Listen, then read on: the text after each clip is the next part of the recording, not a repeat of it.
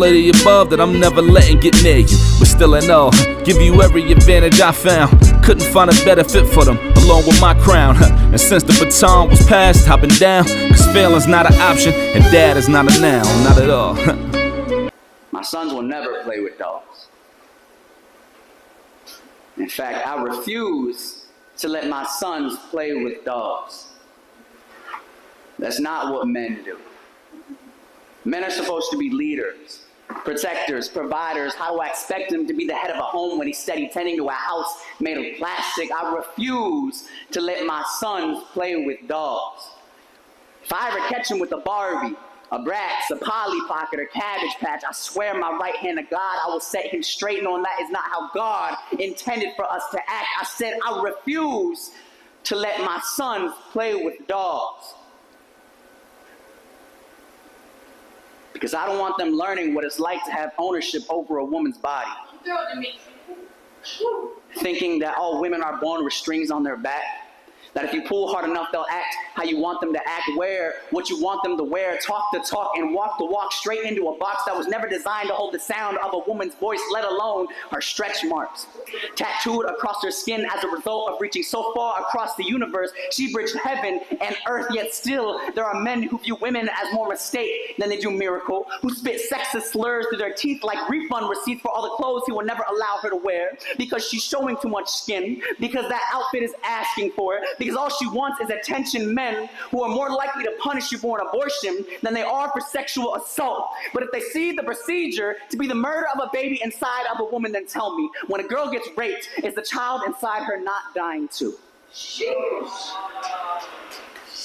Is the robbery of her innocence not worth better laws, or will we continue to force these girls into a motherhood they never asked for? A friend tells me that her mother was born from a rape. And I ask, how she's coping with that today if she now has to look her mother in the eyes and wonder if she's able to see the blessing before she sees the trauma or does she sit silent in sorrow whenever that train of thought crosses those battered borders in her brain? My mother tells me that she was 25 when she got her first doll. But that her first memory as a child was being beat by her father and it hurts to know that, like so many other girls, my mother had to live her childhood backwards, being treated like a woman well before she was one, yet never taken seriously long after she became one, having to train her words daily until they were callous, just so maybe what she says might be able to hold a little bit of weight. I hate that I have to use my platform to beat problems of political policies that are not mine to paint. So don't mistake this for spray can saviorism spread across the canvas of shit that's trending. Think of it more as my apology for every time I turned a blind eye eye on a woman just trying to be seen. And a promise to the men who laid hands on my mother and her mother and her mother. If I ever see you again, I will send you straight back to whoever it is you pray to at night. For if God were to set foot on this great earth, let it be a stiletto or a pump, a wedge, a knee high, a thigh high, whatever the fuck she wants to wear because she's not a toy, she's a woman. My boys will not make toys out of women, so I refuse to let my sons play with dolls until they actually understand the difference between the two. Welcome, welcome to another episode of Dad is Not a Noun. My name is Ishmael, changing the narrative for men of color fatherhood, as well as changing the narrative on the things I care about. And I have a special guest with me. What you just saw was a powerful piece called Barbie. And I have the talented poet, Demetri, with me. Thank you for coming on, brother. How you doing? Thank you for having me, man. It's pleasure's all mine. Thank you so much. I'm doing good. I'm blessed. I'm blessed. I'm I'm blessed to have you on.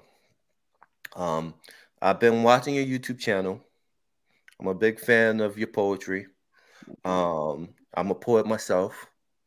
Nice. Um, but the first question I always ask my guests because I'm all about mental health. How's your heart? Uh, at this moment, it's good. Uh, you know that that's something that changes uh, quite a bit, especially you know with daily struggles. But at this moment, I'm good. I'm at peace. It's Sunday. I'm not. I'm not working, so I'm usually just taking this time to reset. So we're good. And and that's good. That's good. And um, I think the most powerful thing of a poet is that power of being vulnerable. mm-hmm. to be on stage, to share your story, just like the piece Barbie. And I felt like Barbie was a love letter to your mom to let her know I understand. I resonate with you. I know I'm a man. I know things that I don't understand. But you know what? I'm here for you. And I know your story. So give me a good behind the story of Barbie. So Barbie really as as many of my poems are, really was born out of just a simple conversation. Um, this one was uh, three separate conversations that I could, I could really pinpoint. One of them being with my mother, another with a friend, and another with my girlfriend. All kind of uh, relating to the same topic of just uh, internalized misogyny. Um, you know, outside of my father, uh, who passed a couple years ago, I, w- I really was all my role models were women.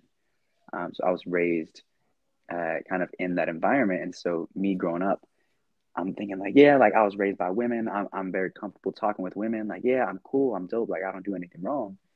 Um, and these conversations help open my eyes to uh, some of the subconscious things that we all do um, that kind of support misogyny. And it was a really difficult pill for me to swallow. Um, just because you know our natural instinct is to get defensive, like nah, like I'm not misogynistic, like whatever, like um, and something that my girlfriend had to say to me to really put it in perspective. She's like, men aren't the only ones that do this. You know, women do this as well. It's just, you know, how our society kind of runs right now. And the biggest thing she brought to my eyes that made me kind of finally understand was she's like, think about all your favorite artists, your favorite comedians, your favorite podcasters. She was like, um, chances are most of them are going to be men. And she was like, that's not, you know, it might not be consciously like intentional, but um, our job is to kind of figure out how much of that is subconscious misogyny and how much of it is something else. So that's what really sparked the idea for Barbie, um, was to kind of address those, uh, those I guess internal conflicts that I was having with myself, and that I know that a lot of people um, are also having. But the the poem kind of works as it, it, it kind of plays both sides of the field, and what I mean by that is, on one hand, um, it, it does act as almost a form of uh, an apology for uh, for women all over. Every time you know that I may have uh, kind of displayed some of this uh, internalized misogyny, and for I guess not seeing that until now. Um, and but that actually wasn't the original intent of the poem. Um, like uh, yes, it, women uh, empathize and they relate to the poem, and I'm grateful for that. But the original intent of the poem was the original audience, I guess, uh, was the people that agreed with the first lines in the beginning. Because mm. um, I performed this poem all over, and depending on where I'm at, you know, those first lines will either be super tense and like people will be really quiet, or the crowd will just go crazy, like cheering, like agreeing with it, right? And that was the intent of the poem was to address the people that agreed with those first lines, to bring them in, and then sort of shine a spotlight and be like, hey, this is what I'm actually talking about, this is what we need to address. Because if I just started it off as just like a, a women empowerment poem, you know, I'm preaching to the choir at that point. You know, I they agree with what I'm saying, but the whole idea behind this poem was to talk to a group of people that didn't agree with what I was saying, but to find a way to get them to listen. And that's the trick with social media. You know, you swipe and you see the first line, I refuse my to let my sons play with dolls. People are gonna are either gonna agree with it or heavily disagree with it. And that's that's why I feel like this poem specifically did so well on social media is because it it caught certain groups of people off guard um, in the way that I intended it to. But I'm, I'm glad and I'm super grateful that it did play the other side as well as as uh, allowing women to be seen and kind of breaking that fourth wall almost, where it's like you know they're kind of living in this whole other world that a lot of men don't realize exists.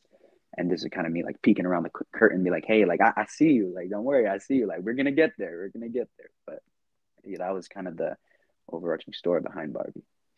Definitely. And I think what made that piece so powerful is that you don't judge and you test our hypocrisy because at the end of the day, we're all hypocrites. Yes. and so that first line, like you were saying, that you're trying to test the water to see, all right, who's going to agree with me? Who, yeah. who, who, who's going to, who's willing to go down that rabbit hole with me? You know? and then when you start um, getting deeper and deeper, you're like, damn, like, you know what? I I, I do think that way. Yeah, and The it's, God, it's it's like I said, it's a hard pill to pill to swallow for a lot of people. Um, a lot of the initial response from the poem before it blew up, there was a lot of hate and a lot of just like just um, I, I guess it's the best word to describe is hate. Like in my messages and comments saying like, "Oh, you're a misogynist. Like I can't believe you would say this." And it was clear. I'm like, you did not watch past the first 40 seconds. Um, and you know, I don't I don't typically respond to those because I'm just like, listen, if if if you're gonna judge something as quick as that, like I'm not gonna be the one to force you to watch it. You know, Yeah. it's like you know, I want you to be able to say to yourself, "Hey, let me not judge what this dude is saying, and just listen." And and that's why I commend all those people that didn't agree with those first lines for watching it all the way through because I know how those first 40 seconds sound, and I know how uncomfortable it must have been to have to sit through that. But that's why I commend every single person that did watch it because it, that that is that is not an easy uh, task to do to, to not judge, especially now in uh, 2024. definitely. But just talk about that vibe of the room when you when you heard that one lady in the audience say thank you. So that okay, that the recording of Barbie, uh, I think was perf- that crowd maybe seven people, eight people, um, and uh, I, I forget her name. She so uh, there was two two ladies that uh, spoke in that video. One of them, the Las Vegas local, her name is MVP Speaks. Um, amazing poet, amazing soul, and she's always been so supportive. Uh, the other lady, I I'm, I forget her name, but I know she's from uh from Salt Lake, a poet as well, and an insane poet, like very talented. I'm gonna have to find her name and send it to you, but um, to to that was kind of like a hearing that was permission for me to to like okay, like you're good, go for it, you know. Um, because there's been times when you know the first time I performed that poem, right, uh, was at an open mic, and there's these three girls sitting in the front row. First time I ever, uh, or first time they ever attended an open mic, and they walked out in the first 15 seconds of the poem, like they did not stay to see the rest of it, and um, so it, it meant a lot that not only did they sit and listen um, to it, but that they encouraged me afterwards, like, hey, like you got it on, like you're hitting it on the head, you keep going. Um, but, that room was mainly poets, so I think that was what worked to my benefit was that uh, in the poetry community, it's very much like you know you speak your truth. Like I'm not going to judge you. You know if that's how you genuinely feel. Like you know it's art at the end of the day. Um, and so yeah, that that's really what what set the mood for that room because yeah, it was only eight people, but the energy was insane. I mean, it, uh, Mello Jones, who incredible poet, he was in the audience at that time, uh, and uh, a bunch of other great Las Vegas poets. And if you know anything about poets, which I know you do, like their energy is insane, especially when someone's spitting, like Oh, they yeah. they get crazy. But yeah, that was hearing that thank you and that like that sheesh in the background was just like, um, it was it was that little bit of like permission that I needed to like really go in on this poem, where it's like, okay, they're getting it. Let me let me really like go all out now. And just talk about in that piece, like there's a portion of that piece you you you're challenged you you're you're challenge you're not channeling channel you're you're channel channel uh channeling your in your mom. Mhm. Like take me in that part of that piece. Like I felt like you took an out of body experience and you were your mother in that piece. Yeah. So, So just talk about that, man. first and foremost, my mother is one of the strongest people I know, if not the strongest person I know. Um, and I say person, not not woman. I say person because it's truly how I feel, um, mentally, physically, emotionally. And we we have a I, I don't live with my mother anymore. I moved out, but we have uh, Sunday dinners every week. Um, so I'll be actually headed over there in a second. But um, every every week, uh, those conversations would kind of come up. It'll be my brothers and I uh, with my mom, and we're all just talking around the table, and she's telling us stories, or we're telling stories, just you know, um, just talking, and it it hurts to know that her her strength was born out of just a really rough past. Um, and that's what I try to express a lot in my poems was that my mother is an incredibly strong woman and she is the way she is because of what she had to go through. Um, whereas my brothers and I uh, display a different kind of strength because of watching our mother, where it's like we we we gained this strength because she showed us how to be strong, whereas she gained strength because her past forced her to be strong. Um, and that that conversation was true. You know, my mother was telling me that she didn't get her first doll until she was 25.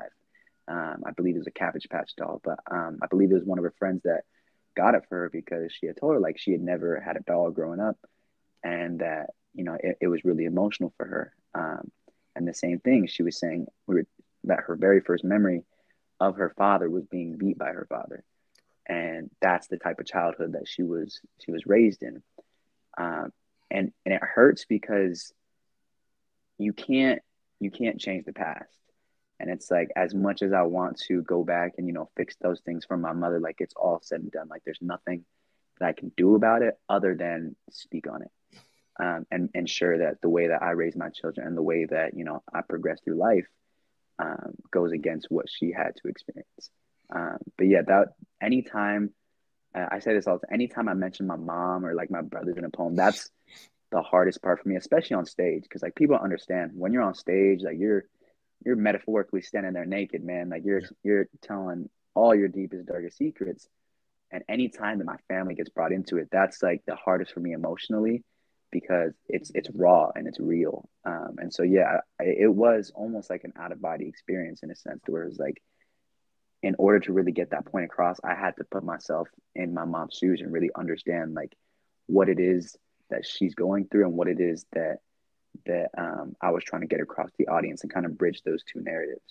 Um, but yeah, it's yeah, my mother's someone that I write about a lot, uh, especially because after my dad passed, he was the only person I ever wrote about. Um, probably for like the year after he passed. Like it was just him. Like it didn't matter what emotion I was feeling, he was involved in it some way. Still is in a sense, but poetry uh, and the community really opened my eyes to different uh, perspectives. And I talk about this when I would do like uh, 30 minute or hour sets where it's like poetry will show you uh, a perspective that you would have never thought before. So I always say, yes, as heartbreaking as it is that I lost my father, you know, it, it opened my eyes to see how much my mother does for us, um, even after his passing. Um, you know, that, that I still have her and that I still have my brothers, you know. Um, and it, it's important to cherish what we still have here and not get so hung up on what we don't have. Um, but it's it's a difficult process every day, but it's a perspective that I am grateful for because it did lead to pieces like Best Chef I Know and and Barbie and all those pieces. So Definitely. And I definitely feel your connection to your father before you passed because of the piece that you wrote called, uh, was it The Mailbox to the Bridge? And how you guys used yeah. to race to see if you could beat your dad, yeah, get to home. But just talk about that connection between your dad from that piece. Man, so my dad, everyone's gonna say this about their dad, right? Because it's it's our own bias. But my dad was that dude, man. He was he just to give like just to preface like the best way I can ex- talk about him or explain who he was would just be like tell stories about him. Um, and the biggest story that I can think of is um, he would pack our lunches for us from kindergarten all the way through college. Like he and every lunch he would get up every morning. You know, he worked uh, he worked nights and he would get up every morning 4 a.m had all my brother's lunches, my mom's lunch, um, and he would handwrite notes every single day in wow. our lunches.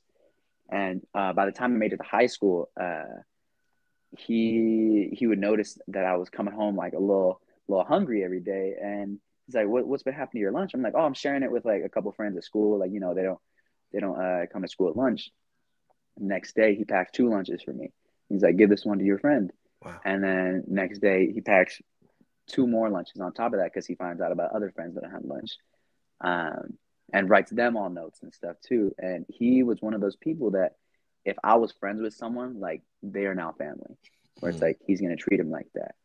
Um, and when his, it, it's unfortunate because his funeral was at the peak of COVID, so there was like a capacity um, inside the the venue where his funeral was at. uh, but it was live streamed and thousands of people live streamed his funeral. Um, and I still get messages to this day about like uh, people saying like your father was one of the greatest men I knew. And in my head, I'm like, I I don't know who you are, but thank you. It's like uh, the other I was downtown the other day and there was a cop doing a traffic control and he sees me on the street and he's like, "Is your was your dad for Nell?" And I was like, "Yeah, it's my dad." And, and, he just gave me the biggest hug ever and was like, "Yo, your dad like changed my life." Wow. And he was just just a walk in the light, man. And so that is a blessing and a curse because for me, it's like, damn, like how am I gonna like? I was struck, you know, I that that's that's the example I have. You know, that's yeah. the standard that's been set. But I'm very grateful for that because it did teach he he did he, he did leave very soon. You know, I was 19 when he passed, but um, I feel like I was given more than enough based on everything that he's taught my brothers and I to be able to go on and live the rest of my life.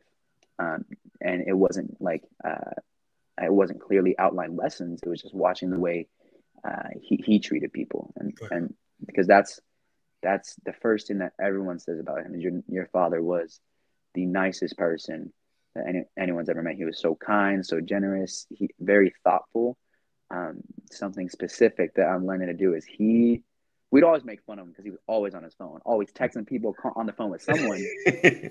always, just all, I'm like, you don't know this many people, and he would he would talk, he was very active on Facebook, and he'd be like, oh yeah, my my uh, my friend, and we are like, okay, Facebook friend or like friend friend, and um, but he he cared about everyone with the same. He loved everyone with the same level of intensity. Uh, mm.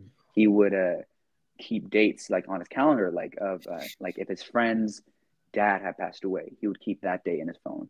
Um, he would keep his friend's dad's birthday in his phone, and anytime one of those dates would check up, that's why he was always on the phone or wow. texting people. He was always reaching out to those people, saying like, "Hey, like just sending you love. You know, I know this is a really hard day," and that's what people remember the most about him is that the fact that he remembered all the tiny details about people. I mean, like he still reached out to people that he went to kindergarten with.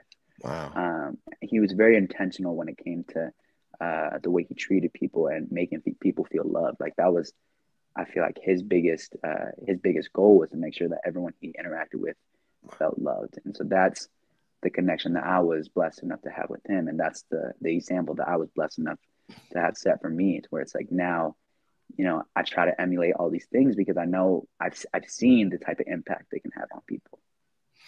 Definitely, and I think that's his legacy to you, um, and the and, and the rest of his children is that to tell his story, um, just like your mother, um, to tell their story. You know, they probably don't have the the the skills on the mic to tell the story like you do, but it's important that you tell their story. Um, but talk about when your mom heard you the first time recite that piece. so talk, talk, about that. Yeah, so it's funny. The first year I was I, almost a year. The first year ish I was doing poetry. My mother had no idea. Um, I come from a very uh, traditional like you need to go to college, you know, go to med school, do all this stuff. Mm-hmm. And so when I was actually taking poetry seriously, I didn't say anything about it to anyone because I was like, let me just feel this out. And then eventually I was getting a little bigger. And then one of her friends uh, at work sent her a flyer where I was headlining. And she was like, so, so were you just never going to tell me about this? And I was like, I knew you were going to find out sooner or later, but I was hoping it would be later uh, right. when I had, you know, a little more to show for it. But uh, the first time uh, she heard that piece. Um, I was featuring at an event. I was doing like a hour set, and the first time she heard it was the first time I ever performed it live. Wow. Um, and she hates when I do that because she doesn't like. She's one of those people that's real hard on the outside. You know, doesn't like to show emotion in front of people. Yeah. But and it was one of the only times I ever like emotionally like almost like broke down on stage where I had to like take a second because like I was getting really overwhelmed because right. most of the times I practice enough to the point where I'm able to talk about these really difficult subjects uh, without breaking down. Um, and like I said, it was the first time I performed that piece live, and so it was the very last poem I did. You know, I, I did this whole set, right. and then I started talking about my mom. I'm telling jokes about how he grew up, and it leads into the poem. And all and it was so difficult because usually I'm I'm known in Vegas as a poet who makes the audience cry. Right. Um, that's like, and everyone's like, you know, if you're going to see them, you got to bring some tissues, bro. It's like you're gonna end up crying at some point in the set. Um, so usually, if people start crying, you know, it's it's hard for me to watch that and be able to stay focused. So I'll try to look for someone that is like still staying composed, so I can focus on them because like I, I need to stay composed myself. But when the first time I performed that piece, every single person in the venue like ugly crying, like just hysterically, just like red cheeks, like running down, and um, that was the point where it was like I, I, I can remember the exact line where it was um, talking about how uh, she breaks off tiny pieces of her soul, rolls it with the prayers, right. and the part where I get um, because when my father died, and then at that point when I was seeing everyone cry, and it just like just real like out of body like flashback of everything my mother did after he died, and like it, it was really hard to to to stay composed in that moment right. um, because I feel like specifically in that moment, I was just realizing like you know through grief, you know, she lost her husband, uh, she she lost her sister. Some years before that, she's lost so much, but even through all that, she still manages to wake up in the morning and and make you know Christmas happen, make birthdays happen, and make all that happen. And in that moment, uh, that's that's what overwhelmed me the most because that's that simple line when my father died because my father was known as Disneyland dad. Like he was right. the person that didn't reprimand, like he was all fun and games. Um, and his passing made me realize like all the foundation uh, that my mother specifically created for our family. Right. Um, so the first time I performed that, that was the line where I was like, I step, I stepped back from the mic real quick, and I literally just had to like take like 30 seconds because I was like, I could not continue I was gonna break down into a puddle full of tears like I am right now, man. It's just even now it's it's it's difficult to talk about, but that was the first time she heard it, and she was so uh, pissed off at me for it because she was like, "You should have told me." She was like, "Now you got me crying in front of all these strangers." Uh, but no, after that whole set, I just I, I walked outside the venue because I just I needed to breathe, and she uh, she walked outside with me, and we just kind of like stood there and hugged, and we're just talking about it, you know uh, just talking about my dad and just like just how the set was and uh, it was it was a really beautiful experience because it was uh, the first it was my first set but my mother was there as well. And yeah. just hearing that praise from her um, and seeing the impact that had on everyone uh, it, it, it really meant a lot to me. Yeah. Do you realize now in hindsight what you did was you unlocked her to be vulnerable which was hard for her as a girl growing up, you know, to be vulnerable because she trusted someone growing up and they just took her trust like it was a nothing, took advantage of her. Yeah. And so what you did was you were able to have her be that little girl again in that moment. To to to again to be vulnerable, to trust. Because yeah. the only person she really trusted was really was her husband. Mm-hmm. He passed away, even though her kids, but that connection, that bond, that was with your dad. And that was that was something that took me a while to realize because the way my father cried all the time, where it was like he would watch Lion King and would just be bawling his eyes out, right? He we, and we used to joke about it because he would just get so emotional about the smallest things, and it it made that type of behavior normal for us.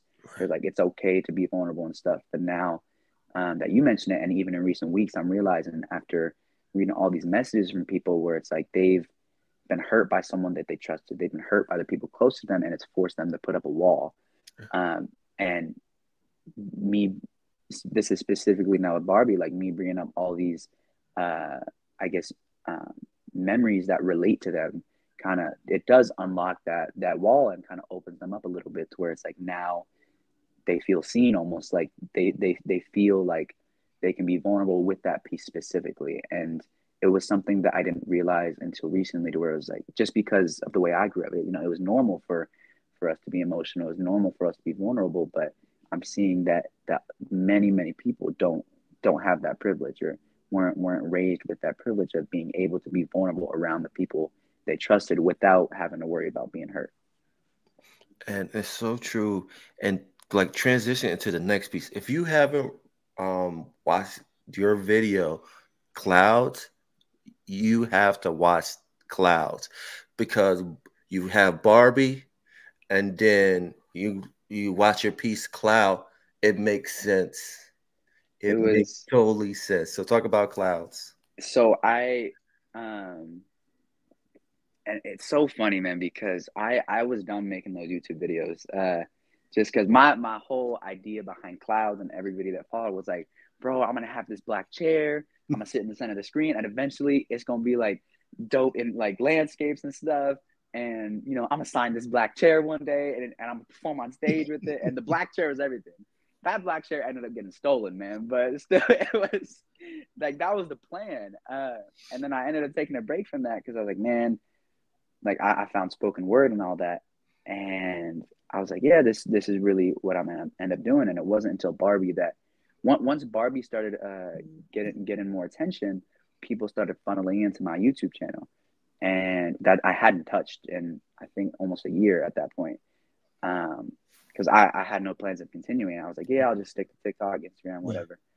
Um, and then uh, you know, it, it led me to rewatching those videos, and then when I got to Clouds, I was like, man, this poem the reason why I don't feel like I wanted to continue my YouTube channel was because I feel like this poem was written before it made sense, like you said, to where it was like everything leading up to now, which ironically, you know, makes everything before it makes sense. Um, I, I forgot which video it was. Um, I, I, think it was Grandma's house. Uh, yes. That one was filmed in the Philippines, at my it, inside my grandmother's old house. Uh, and the story I tell him that is true. Uh, she, her house was the only house in the Philippines that survived. Uh, I believe it was Super Typhoon uh, Yolanda. It was her house and the church that you can see in the video, right. which all that was intentional. And you know, at the time, and I also think it's because I've spent so much time in the poetry community. Now I can see that all of this stuff, it's leading to something so much bigger, like clouds, especially grandma's house, where it's like I was writing all these pieces for these future pieces, yes. so that when people come back to that, they're like, "This." It's like one, like almost like realization, like it makes sense now. Um, but with Cloud specifically, that that was a poem that I I deeply resonated with uh, in the beginning, and I still do, um, because uh, it was it was in a point in my life where where grief was I was still trying to figure out grief. Um, I grew up very familiar with grief. I think from the age 10 till now, like at least once a year, you know, either a, close family member or a close friend would pass. And, you know, as terrible as it is to like make light of it, but we would, we would kind of, my brothers and I, we used humor to get through it. We're like joking, like, you know, you know, we we we might just be cursed, man. You know, we can't go a year without something happening. And, uh, it was it so it didn't really give me a chance to fully process the person that just passed because then someone else would come along and pass. So I, it was just all just pending grief. Um, and then when my dad passed, and um, to anyone that has lost a parent before, they like your world just stops, um, and you have it's just nothing makes sense at that point. And to the point where my grandmother passed, his mother passed, I think three months later, um, to where when she passed, like I think I say in one of my poems, like I, I didn't even flinch. Like it, I was just so numb to the point because it's like how much worse can we get from here? Um, so I and it, it I don't say this out of me being heartless. I say this out of me being out of emotion. Was at my grandmother's funeral, I don't even think I even cried. Where it was like my world was stopped, like everything was frozen, and clouds was that first piece that where, where I felt like I started to try and make sense of things. Um, and I tried to finally start uh, processing all this pending grief, you know, dating all the way back to when I was 10 years old and really just um, kind of comforting that that younger Demetri that didn't get a chance to grieve all the way. And Clouds, that's why Clouds is so special to me because that was my first attempt at uh at, at taking on this this journey that had been put off for far too long. But that's that's why that piece specifically does does resonate with me and I think it resonates resonates with me so much is that in the piece you talk about how this cloud is beautiful, but it's like this large pound heavy cloud that's in yeah. the sky. You can rain or it just stay there. But yet, and how you just um not transition, but how you put it together, the human emotion experience, compare it to a cloud is truly genius because I've as a poet, I've never heard that comparison before. Thank you, man. It's it's one that uh it it took me a while to uh put into words as much as poetry does. Um but it, it that that specific comparison was a result of the amount of people telling me like, oh, like you're handling your father's death so well. So where it's like, uh, or you're handling these deaths so well. Um, and, you know, on the outside, it did look like that. You know, my father passed. Um, my entire family was at work the next week. Like we, that was because my mother's biggest thing was, um, she she made it a point to, to tell us like this does not define you. Like you don't let his death like take you down a path of drugs or a path of alcohol or a path of any of these things you use this and you be better. Like you you use this as as your motivation to go on and do great things. Um, and so yeah we we did. We went back to work. Uh, that i think my brother he's a professional fighter. He the next week or so he had his first uh, title fight and he and he won the match. And it's like i i was uh, working on all this stuff with uh, poetry and um, you know, from the outside, you know, everyone will be like, you know, the Manabats are so strong, you know, they they carry this this weight so well. But it's like again, it at the end of the day, it's weight, right. and it's grief is one of the heaviest things someone can carry. Um, and even though it seemed like it was being carried so well, you know, it's you don't understand until you're actually in that uh, scenario that it is extremely heavy, and it that made me start thinking about clouds, man. I was like, damn, like I remember learning in science like these things are like tons of pounds. Like how are they floated? Like they're just so fl- floated so carelessly, so easy. Because when people think about like you know calm and peace, they think of clouds. When really like bro, these are tons of pounds, like tons of thousands of pounds. Like it's and it's one of those things that you see as a poet. You're like that's a poem right there. It's like you know you, you see all these all these different examples in the real world and it's that was one of them that truly did resonate with me specifically at that time was just the comparison of uh, the weight of clouds and the weight of grief and just how it looked uh, from the outside perspective. And and that's the beauty of the mind of a poet. You see things um see things the simplicity and the complexity of things before anybody else and that's the beauty yeah. of a poet. Um and what i love about the cloud because it kind of draws the line between uh imposter syndrome a little bit yeah. in that piece, and I, that's why I love the complexity of that piece. Yeah, it was, and the great the great thing about poetry is like, depending on where you are in life, when you watch it, like it could mean something so different. Um, there's this. Uh, I I used to have this um, this Instagram page like back in the beginning of high school, like just super anonymous where I would just write just like short little poems. Um, and I went back to it recently to just kind of uh, read over some of them. And I knew what I was talking about at the time when I wrote those poems, but after experiencing everything I did with my father and my grandmother, um, I took on just such a different uh, interpretation of the poems to where it's like now, you know, when I'm working on my first chapbook, like I might include some of those pieces, but put it in a different context mm. um, because that's how it's resonating with me today you know it, it, it, meant something completely different back then but it, it doesn't invalidate it at all. It's just being picked up in a different light. Definitely definitely. And just talk about that moment when you found your voice because every poet has that moment in time when they found their voice. When was that um, man i feel like that's still an ongoing process for me man. Uh, i uh, there's a great poet and huge inspiration for me by the name of uh, Obi West. Okay. And I was uh, blessed enough to be able to speak with him. He lives out here in Vegas.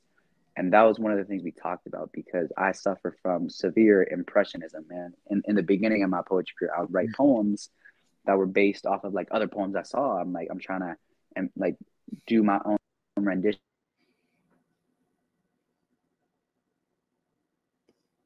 Uh, I don't know if you muted yourself. Can you hear me now? I can hear you now. Yeah, got.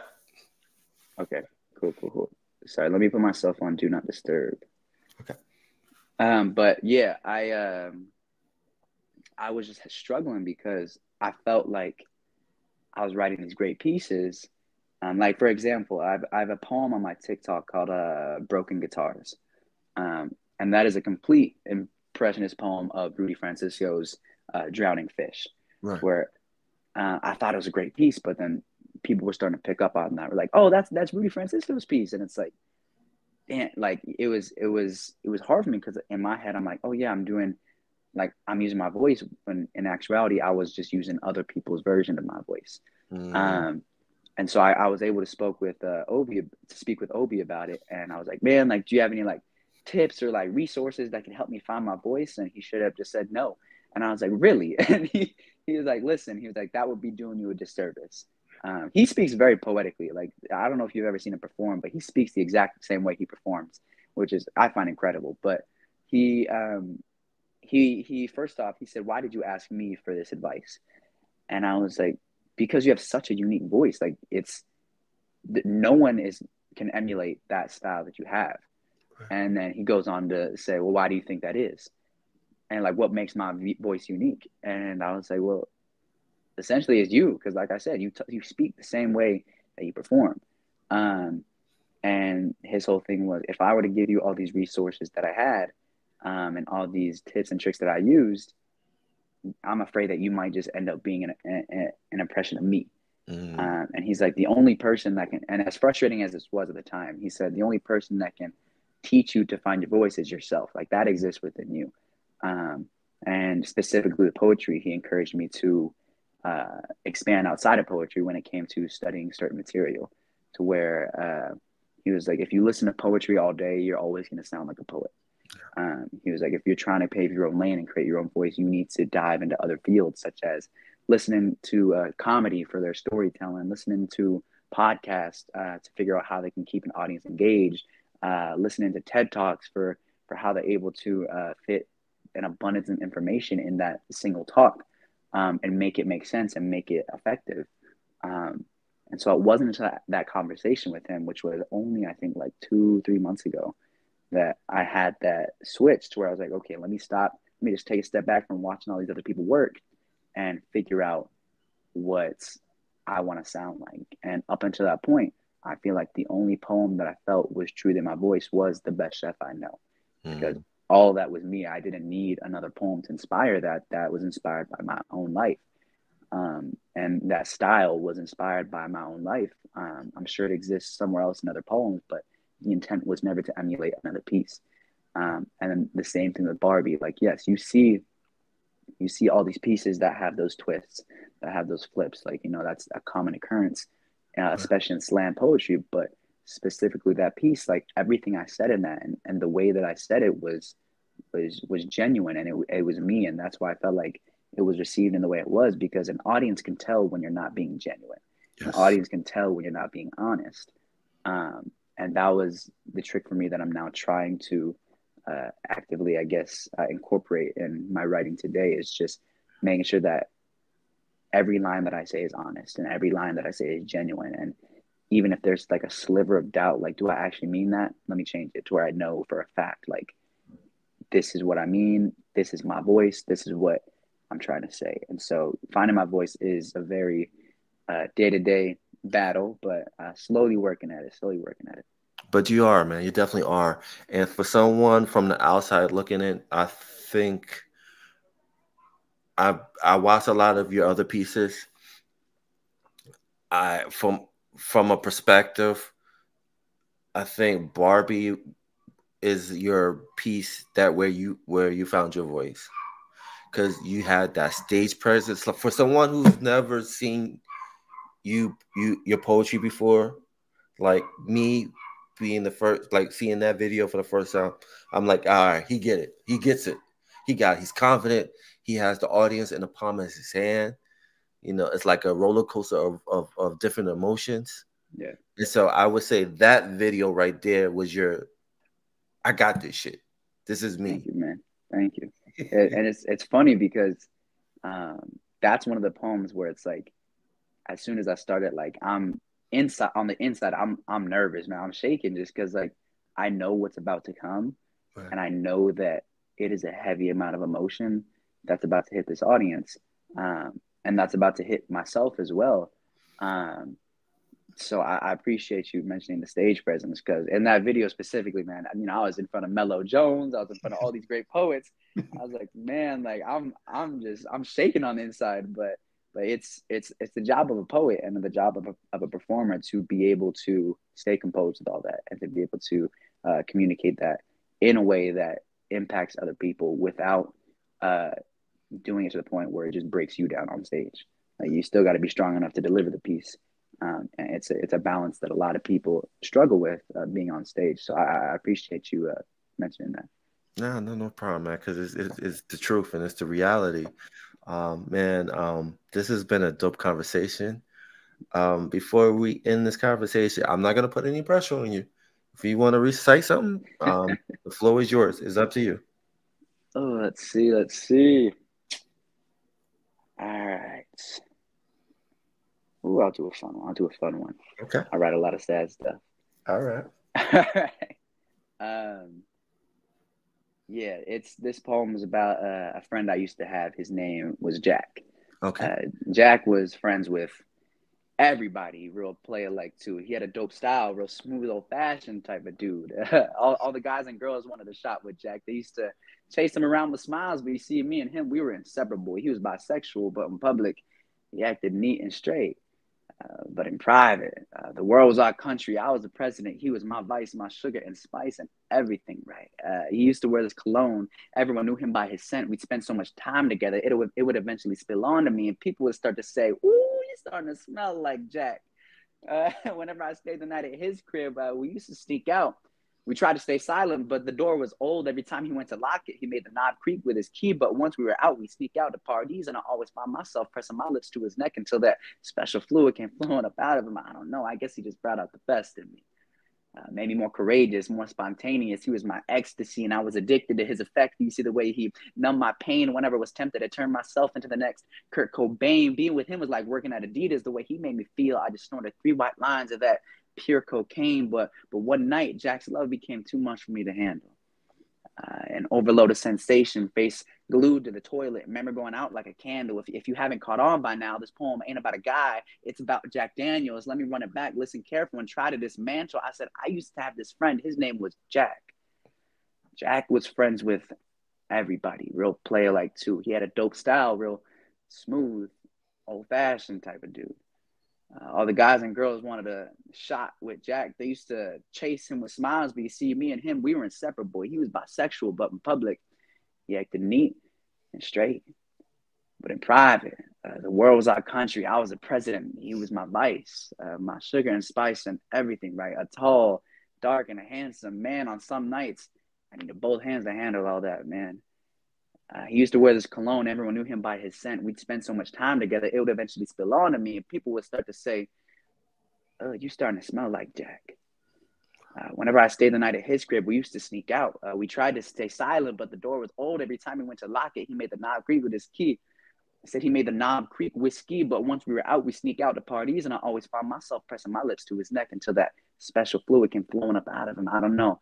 I guess he just brought out the best in me uh, me more courageous, more spontaneous. He was my ecstasy, and I was addicted to his effect. You see the way he numbed my pain whenever I was tempted to turn myself into the next Kurt Cobain. Being with him was like working at Adidas. The way he made me feel, I just snorted three white lines of that pure cocaine. But one night, Jack's love became too much for me to handle. An overloaded sensation, face glued to the toilet, memory going out like a candle, but I could still feel that shit. Uh, blacked out, hand falling in the toilet. I could literally feel that shit. Uh, it has officially been one year since I last spoke to Jack, uh, but I think about him every single day. Uh, I got this new girl in my life though that keeps me on the straight and narrow. Her name's Dasani.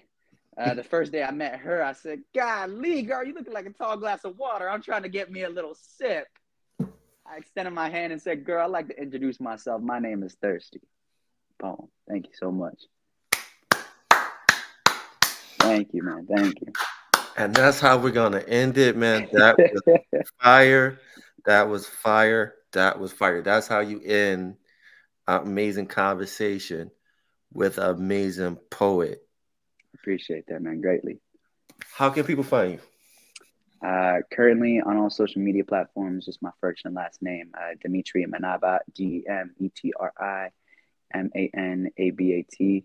Um, I'm still uh, working out the details, but hopefully next month I will be having I'll be headlining a show on the strip, so that'll be nice. Um, over in Las Vegas, uh, currently working on my first uh, chapbook and uh, and uh, currently working on getting uh, specifically Barbie uh, available to the public to to be able to have access to. So the transcript actually, but yeah, currently just social media right now.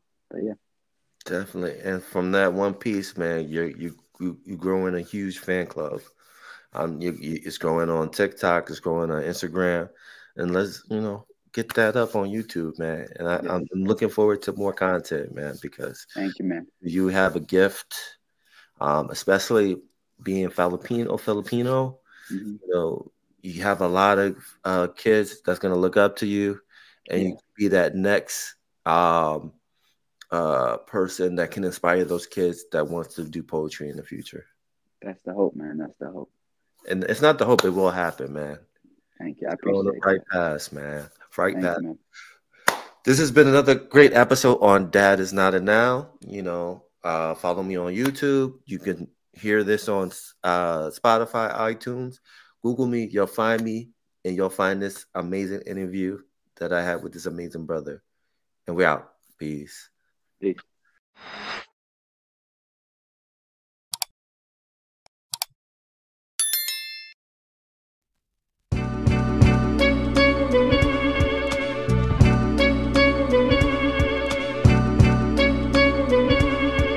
all for you.